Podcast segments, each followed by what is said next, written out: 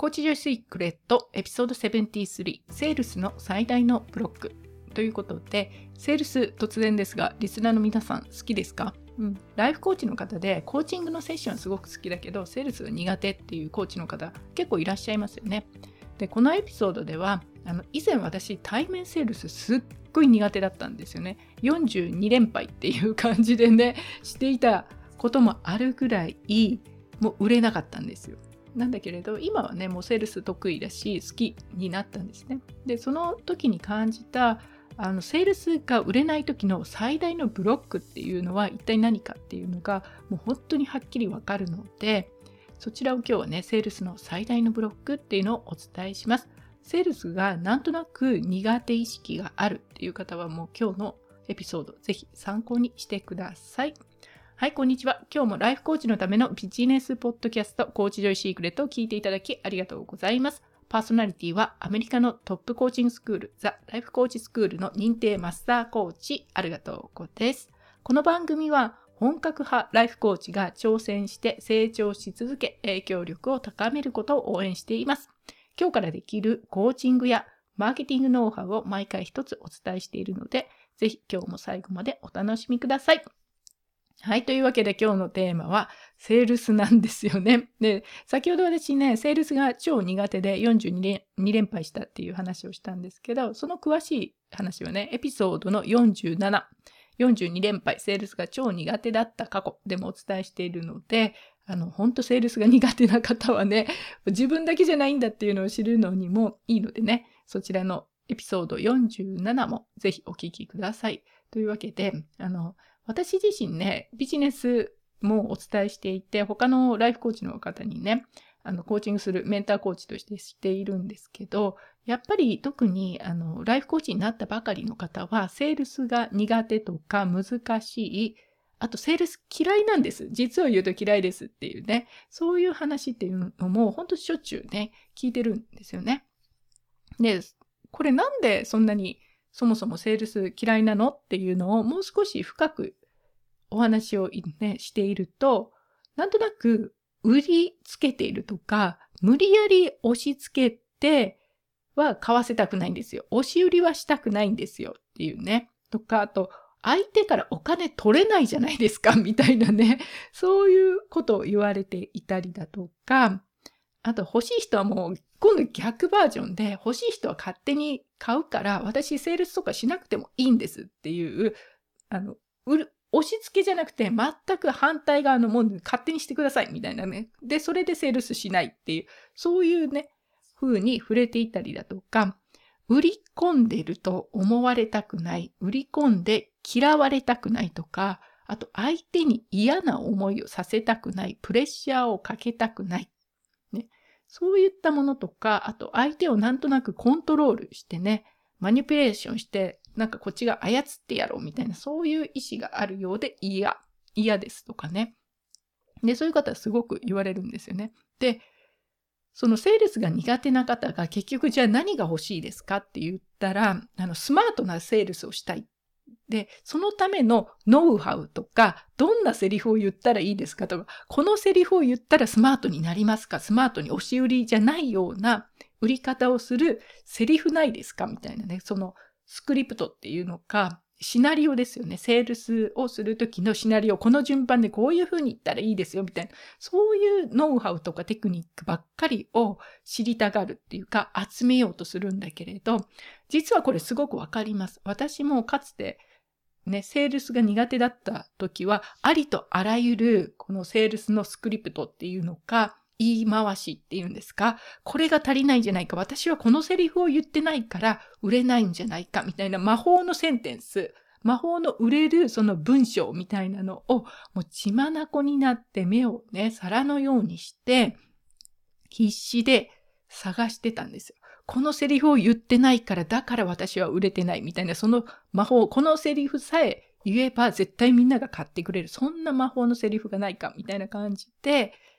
あの、探しまくってたんですよね。で、よくあるのが、セールスのもうこれ鉄板で天国と地獄を見せなさいと。地獄と天国見せたらいいんですよとかね、そういうノウハウみたいなのをすっごい探してたんですけれど、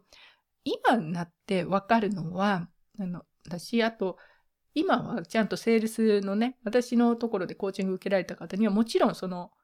スクリプトっていうかシナリオとかこういう順番でそれでこういうふうに聞いてっていうもうやり方っていうのはきっちりとお伝えはしているんですけれど同じそのセールスのスクリプトをお伝えしてもうまくいく方とうまくいかない方がいらっしゃるんですよね。で、その違いとか、あと私がなんでそれだけいろんなセールスのね、いろんなバージョン試してうまくいかなかったのかっていうのは、実を言うとそのノウハウの方が大事なんじゃないんですよね。うまくいかない人はノウハウを探すよりも、もう一つ手前にやることがあると。それが今日お話しするセールス。あなたがもしセールスが苦手だとか、売れづらい、売りづらいなと思っているんだったら、このセールスのブロックっていうのがそもそも持っていると。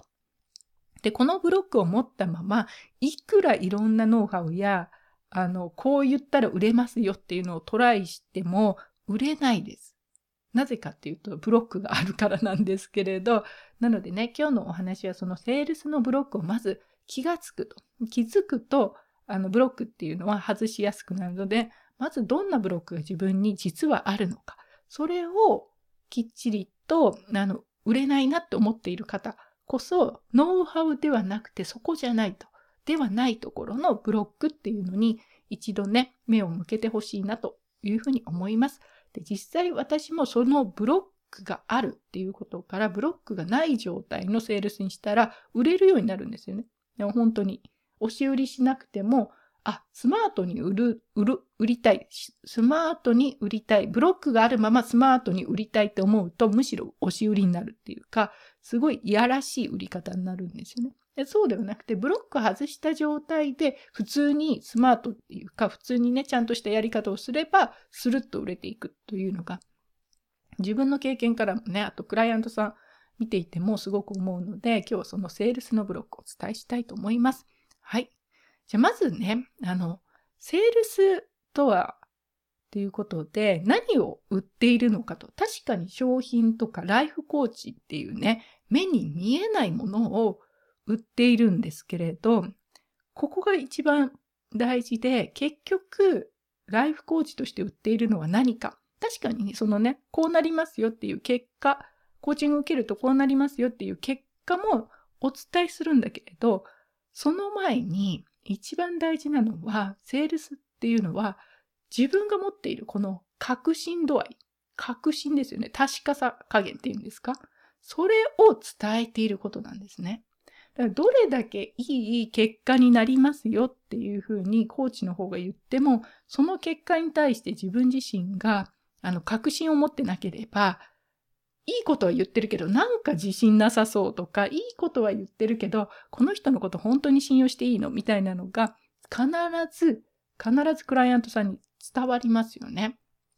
これ逆の立場になってみたらわかるんですけれど、皆さんが何か商品を買う、高額商品を買う、で、セールスをね、話をしているときに、相手が確信がない、不安そうにしていったら、なんかちょっと引っかかるものっていうのは、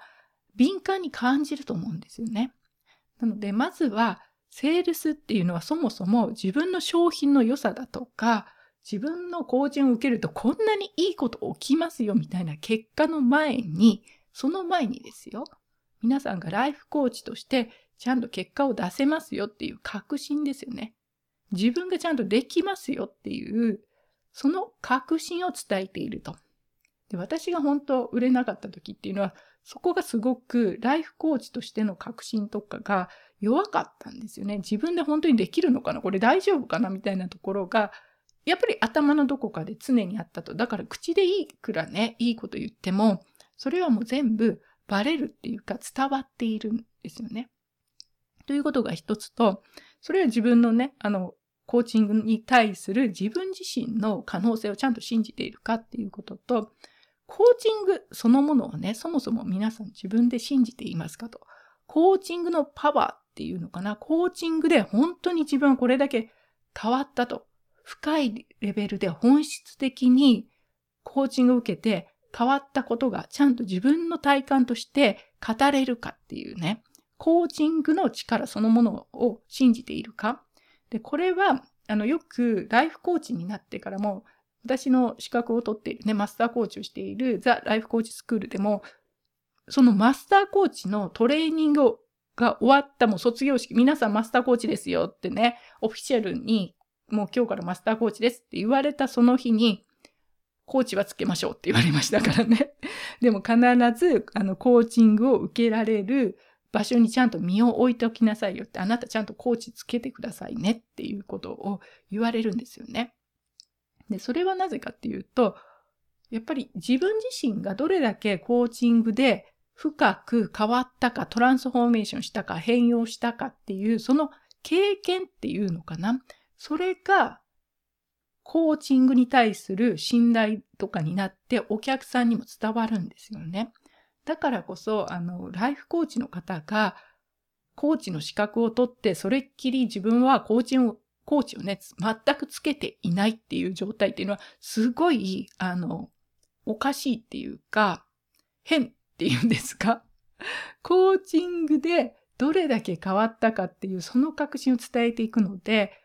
自分自身がちゃんとコーチをつけて、コーチングを受けているっていう、受けて変わったっていう、その経験を積み重ねていくこと。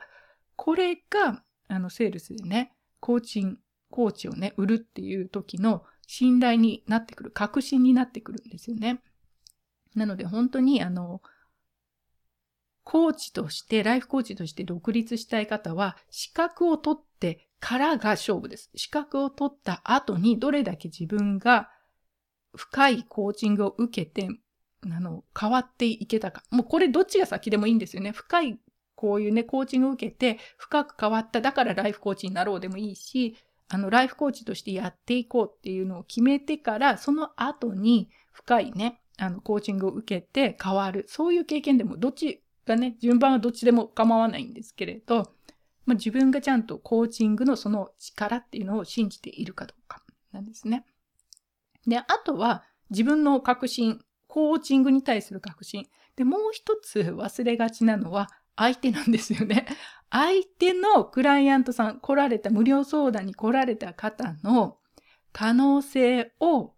ちゃんと信じているかどうか。で、クライアントになっていただく方っていうのは、特にね、コーチを頼もうっていう方は、あの、自分にまだ自信がないとか、自己肯定感が低いとか、自分に対する価値っていうのを感じられないとか、そういう方がやっぱり多いですよね。まあ、他にもあの、目標を達成していくとか、キャリアコーチングの方であると、ちょっとね、もう自信はあるんだけれど、実力伸ばしたいっていう、そういうバージョンもあるかもしれないんですけれど、あの、一般的なジェネラルな、本当にライフコーチっていうと、自分自身に自信がちょっとまだないですっていう、そういう方が来られるので、そのご本人がね、私は自信がないですとか、私にはお金がないですとか、私にはコーチングを受ける価値がないです、みたいなことを思っている状態で来られているので、それをコーチの私たちが、そうだよね、私もそう思いますよっていうふうに、相手のね、クライアントさんが思ってることをそのまま信じてたら、それコーチングっていうか、コーチとしてね、あの、相手に、相手の可能性をこっちがそもそも信じてなかったら、それはコーチングできない。ですよね。そもそもコーチングできないですよ、ということで、相手が持っていない自分に対するそのクライアントさん自身がまだ持っていない可能性とか見えていない可能性とかその確信ですよね。相手の方はここまで伸びますよっていうあなた本来の力を発揮すれば今は自信がなくても今は自分は無価値だって感じててもあなたもちゃんとあの価値がある人後悔しない生き方、私の場合だったらね、生き方ができますよっていう、そういう確信を相手に対して持つ。持ってあげると。相手が自分でまだ確信がないんだから、それをコーチが代わりに持つ。それができないと、ライフコーチになれないですよね。こっちはね、相手のクライアントさんが自信がない。そうですね。あなた自信がない人ですねって、この人じゃね、自信が持てるようにならないわ、みたいな感じで思っていたら、それはコーチング売れなくて当たり前です。そういうコーチからコーチング受けたいと思う人いませんからね。そういうことなので、まず大きなね、売れない時の一番のブロックっていうのは、その確信が持っていないこと、自分自身が自分に対して確信を持ってない、コーチングに対して確信を持ってない、相手のクライアントの可能性を、に対して確信を持っていない。それが一番売れない大きなブロックになります。これめちゃくちゃ大事なんですね。ここがクリアにならないで、売るノウハウをいくらね、勉強しても売れないです。当たり前のことなんだけど、売れないんですよね。じゃあそういうふうにね、まず確信を持つっていうこと。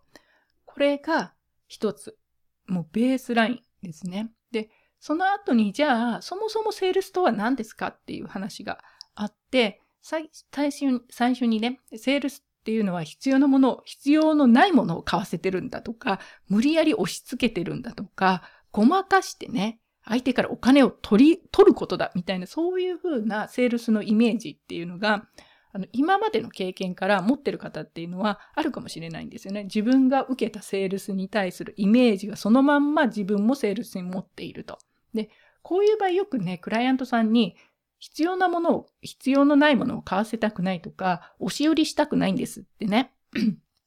あの、クライアントさん言われるんですけれど、その時に私よく聞くんですよ。あなた押し売りするつもりがありますかと。必要のないものを買わせようとそもそもしてますかっていう話をね、質問を聞くと、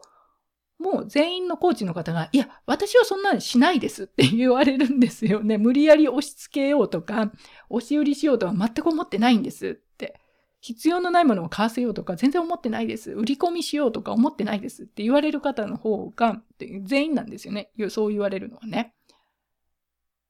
すごい面白くないですか？あの自分はセールスっていうと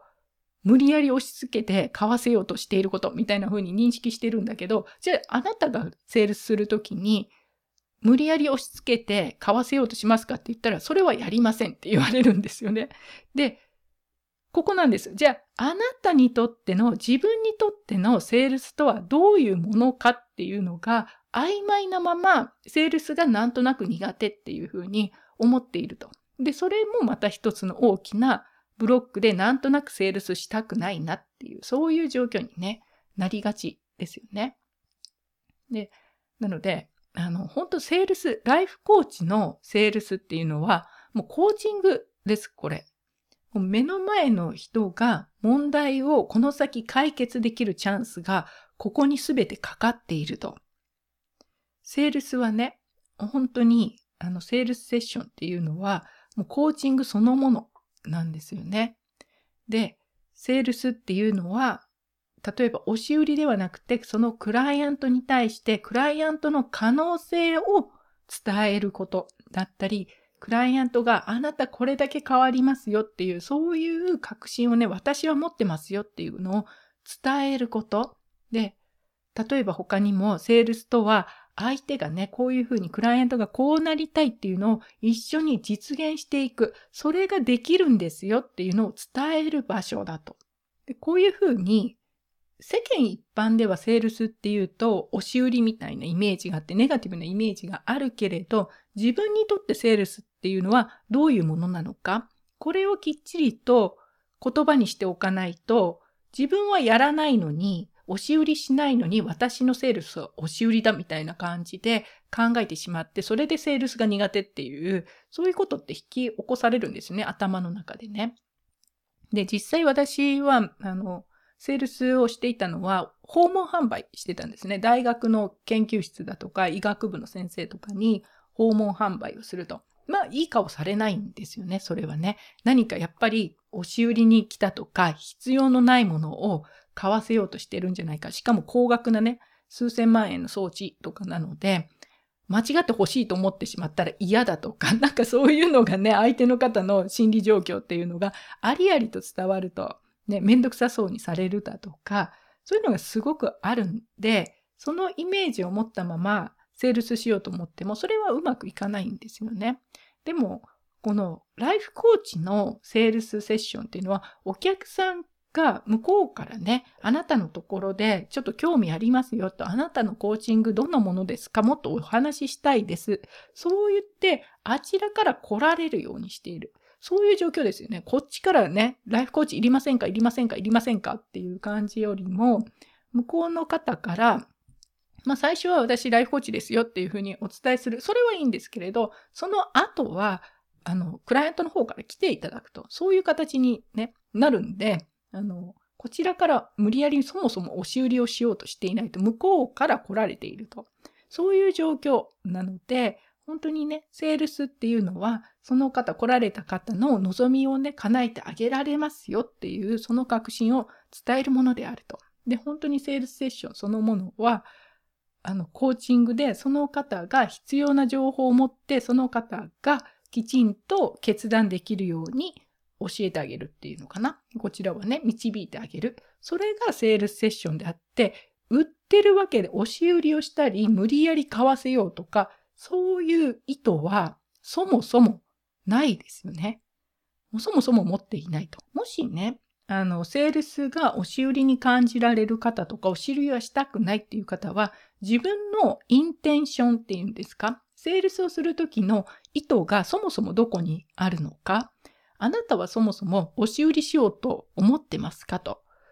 相手が欲しくないものを買わせようとしてますかと。もし、そういうふうに思っているんであれば、それは嫌なものになります。自分がそう思ってるからね。そういう、こう、下心というか、私は、あの、クラスで教えるときには、邪念って言ってますけど、邪念がある状態だと、それは気持ちよくセールスできないので、あの、その気持ちよくね、セールスできない邪念があって買わせようとか、もう無理やり、もう絶対買ってほしいみたいな感じでやっている間は、それはうまくいかないっていうのかな。気持ちよくセールスできないっていうのは当然だし、それで自分がセールス嫌いっていうのも当たり前なんですよね。で、その時に、あの、セールスのやり方がうまく、うまい言い方とか、うまいセリフだとか、うまい文章を言えば、押し売りに相手が感じないだろうみたいなね。相手が押し売りと感じないセリフがあるかって言ったら、そうじゃないんですよね。違うんですね。そもそも自分が押し売りしてやろうみたいなね、買わせてやろうみたいな、そういう、私は今月ね、相手がこの人が買ってくれたら自分の目標額が達成するから何としてでも買わせなきゃみたいな、そういった邪念がある状態だと何言ってもダメです、それは。何言っても伝わるから、押し売りになります。そもそも押し売りしようっていう意図があればね。で、そういった場合はもう自分の内側からきちんと本心をクリーンにすると。そういった邪念をね、捨てない限り、その邪念を諦めない限り、クリーンな気持ちのいいセールスっていうのは難しくなると。そういうことが起きますね。で、あとは三つ目のポイントとしては、もう最後そういう形でセールスをしたら、最後は結果、買う、買わないの決断は、クライアントが決めることだと。もうこれは肝に銘じてください。クライアント、決断はクライアントのものですというのがね、あります。というのはよくね、セールスのセッションの間で私もあるんですよ。ゼロじゃないんだけれど、この人はどうせ買わないだろうとか、この人は私の理想のクライアントじゃないわとかね、この人には私のコーチングは高すぎて払えないんじゃない？みたいなね。あと、この人にはコーチングを受ける準備はまだ整ってないよねとか、そういうことを、まあ、相手のクライアントに対する、いわゆるジャッジメントなんですよね、これはね。っていうのが、もう頭の中に考えている状態では、それはもうセールス難しいっていうんですか？できないですよね。で、これなぜかっていうと、もうこの人はどうせ買わないだろうとか、この人にとっては高すぎて払えないだろうとか、それ本当かどうかってわからないのに、クライアントのことを勝手にこっちが決めてしまっていると。クライアントが決断するべきことですよね。買う買わないとか、私には高すぎるとか、それ全部クライアントが決めることなのに、こちら側がね、売り手のコーチの方がもう前もって先に決めてしまうと。どうせこの人にはね、高すぎて払えないだろうって思いながらセールスのセッションしたらどうなるかって言ったらもうその雰囲気丸々伝わりますよね。この人は買わないだろうなって思いながらセッションしたら、まあ、どの道買わないなっていうセッションになる。稀に買う方いらっしゃるんですけれど、でも基本的には伝わりますよね。他にも、ああ、前のコーチでダメだったら、私とでもダメだろうな、みたいなね。そういう判断とかも、こちら側が勝手にしていると、それはほぼほぼ100%相手に伝わっているものだと。あなたが勝手に決断しているので、それが相手に伝わっていると。そういう状況が起きるんですよね。だから、もうこちら側がね、理想の、この人は理想のクライアントじゃないわとか、この人には、あの、コーチングを受ける準備がまだ整ってないわっていうふうに思う時っていうのは、もう逆、逆です、それは。本当は相手があなたのことを理想のコーチじゃないと思っている。こちらがね、あ、この人理想のクライアントじゃないわって思うときはもう必ず相手のクライアントもあなたのことをこの人はあなたは理想のコーチじゃないわっていうふうに思っていると。そういうことなんですよね。で、他にもこの人はコーチングを受ける準備がまだないわっていうのは、それは相手には、相手にとってはあなたは私のコーチとしての準備ができてないわっていうこと。相手から見るとね、そういう状態なんです。で、これ全部、ね、どのコーチのをコーチング受けようかとか、お金が高いかどうかとかっていうのはもう全部クライアントが決めることなんですよね。それをこちらからがもう完全にジャッジして決めてしまっている状態っていうのは、それはもうコーチングにならないんです。そもそもがね。なので、売れなくても当たり前。この場合は。で、こういうこと結構あります。私もね。やるとわかるんですよ。あ、は、もうこのパターンだなっていうのは私が前もって決めてしまったなっていうね、セールスで売れない時の反省っていうか、振り返りをする時に、やっぱり手に取るようにわかります、これは。自分でも。で、そこに正直になる。自分でごまかさない。それをね、売れなかった時に、ああ、もうこの人はどうせ買わない、そういうクライアントだったんですよっていう感じで言ってしまうと、もうそれだけなんですけれど、そこでね、あなたのセールスとかスキルとか全く伸びないし、全く振り返りもしないんだけれど、実際は違うのでね、クライアントが決めていることだと。こちらは、クライアントがその方が後悔のないように、きっちりとね、自分にとってのベストの決断をできるような、そういうサポートをしていると。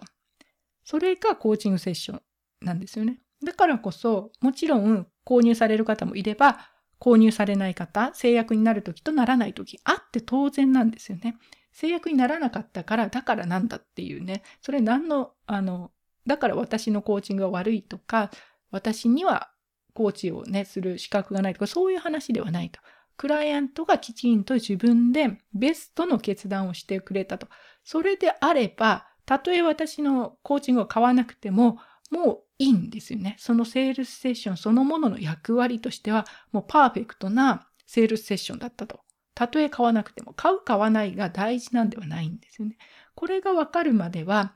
あの、結果にこだわって買わせよう。ね、買ってもらわないとダメ。みたいな感じで思っている間は、それは、その気持ちっていうのはクライアントに伝わるので、押し売りっぽくなったりだとか、あの、相手に嫌な思いをさせたりだとか、そういうことっていうのは必ず起きます。で、これは本当何を言っているか、確かにセールスのセッションでね、きっちりとこういう順番でこういうふうに話をしたら売りやすくなりますっていうのはもう経験からね、あるものっていうのはしっかりあるんだけれど、それ以前にどういう気持ちであなたがそもそもセールスセッションしてますかと、そちらの方がよっぽど、よっぽど売れる売れないに直接響いてくるし、あの、結果に直接ね、影響をすると。影響もするし、あの、自分にとってのいいセールスができたかできないかっていうのに直接関係してくると。自分がセールスが苦手と思うか、得意って思うかにも、もうね、まさに自分自身のそのセールスセッションへのこう気持ちっていうのかな。マインドがどういう状態なのか、それが直接結果に結びついているというのがあるので、あの、ちょっとね、セールスが苦手な方っていうのは、今日のこのエピソードを繰り返し聞いて、自分自身がセールスに対して、クライアントに対して、どういう状態でそもそもセールスをしているのか、そこをもう一度あの見つめ直すというか、確認してもらう。それだけでも、あなたのセールスに対する、あのね、そのセッションの行い方だとか、相手が受ける印象っていうのは大きく大きく変わってくるっていうのがあるので是非ですね今日の話っていうのはセールスが苦手セールスに対して苦手意識がある方ほど繰り返し聞いてほしいなと思います。はい。ではね、まあ、そういったマーケティングの話とかこれからライフコーチとしていくためにどういうふうにビジネスを立ち上げていいの立ち上げたらいいのかっていうのはあの PDF でね、7ステップっていうことでお伝えしてますので、そちらはね、興味のある方はキャプションの方からダウンロードしてください。はい。では、今週もありがとうございました。今日も最後まで、コーチジョイシークレットを聞いていただき、ありがとうございました。今日の放送が役に立った面白かったという方は、ぜひ、ポッドキャストの購読やレビューを書いて応援していただけると嬉しいです。また、こういうことを話してほしいとか、こんな時はどうするの？といった質問などある方は、お気軽に DM やインスタ、Facebook 等からお問い合わせください。では、また次の放送でお会いしましょう。ありがとうございました。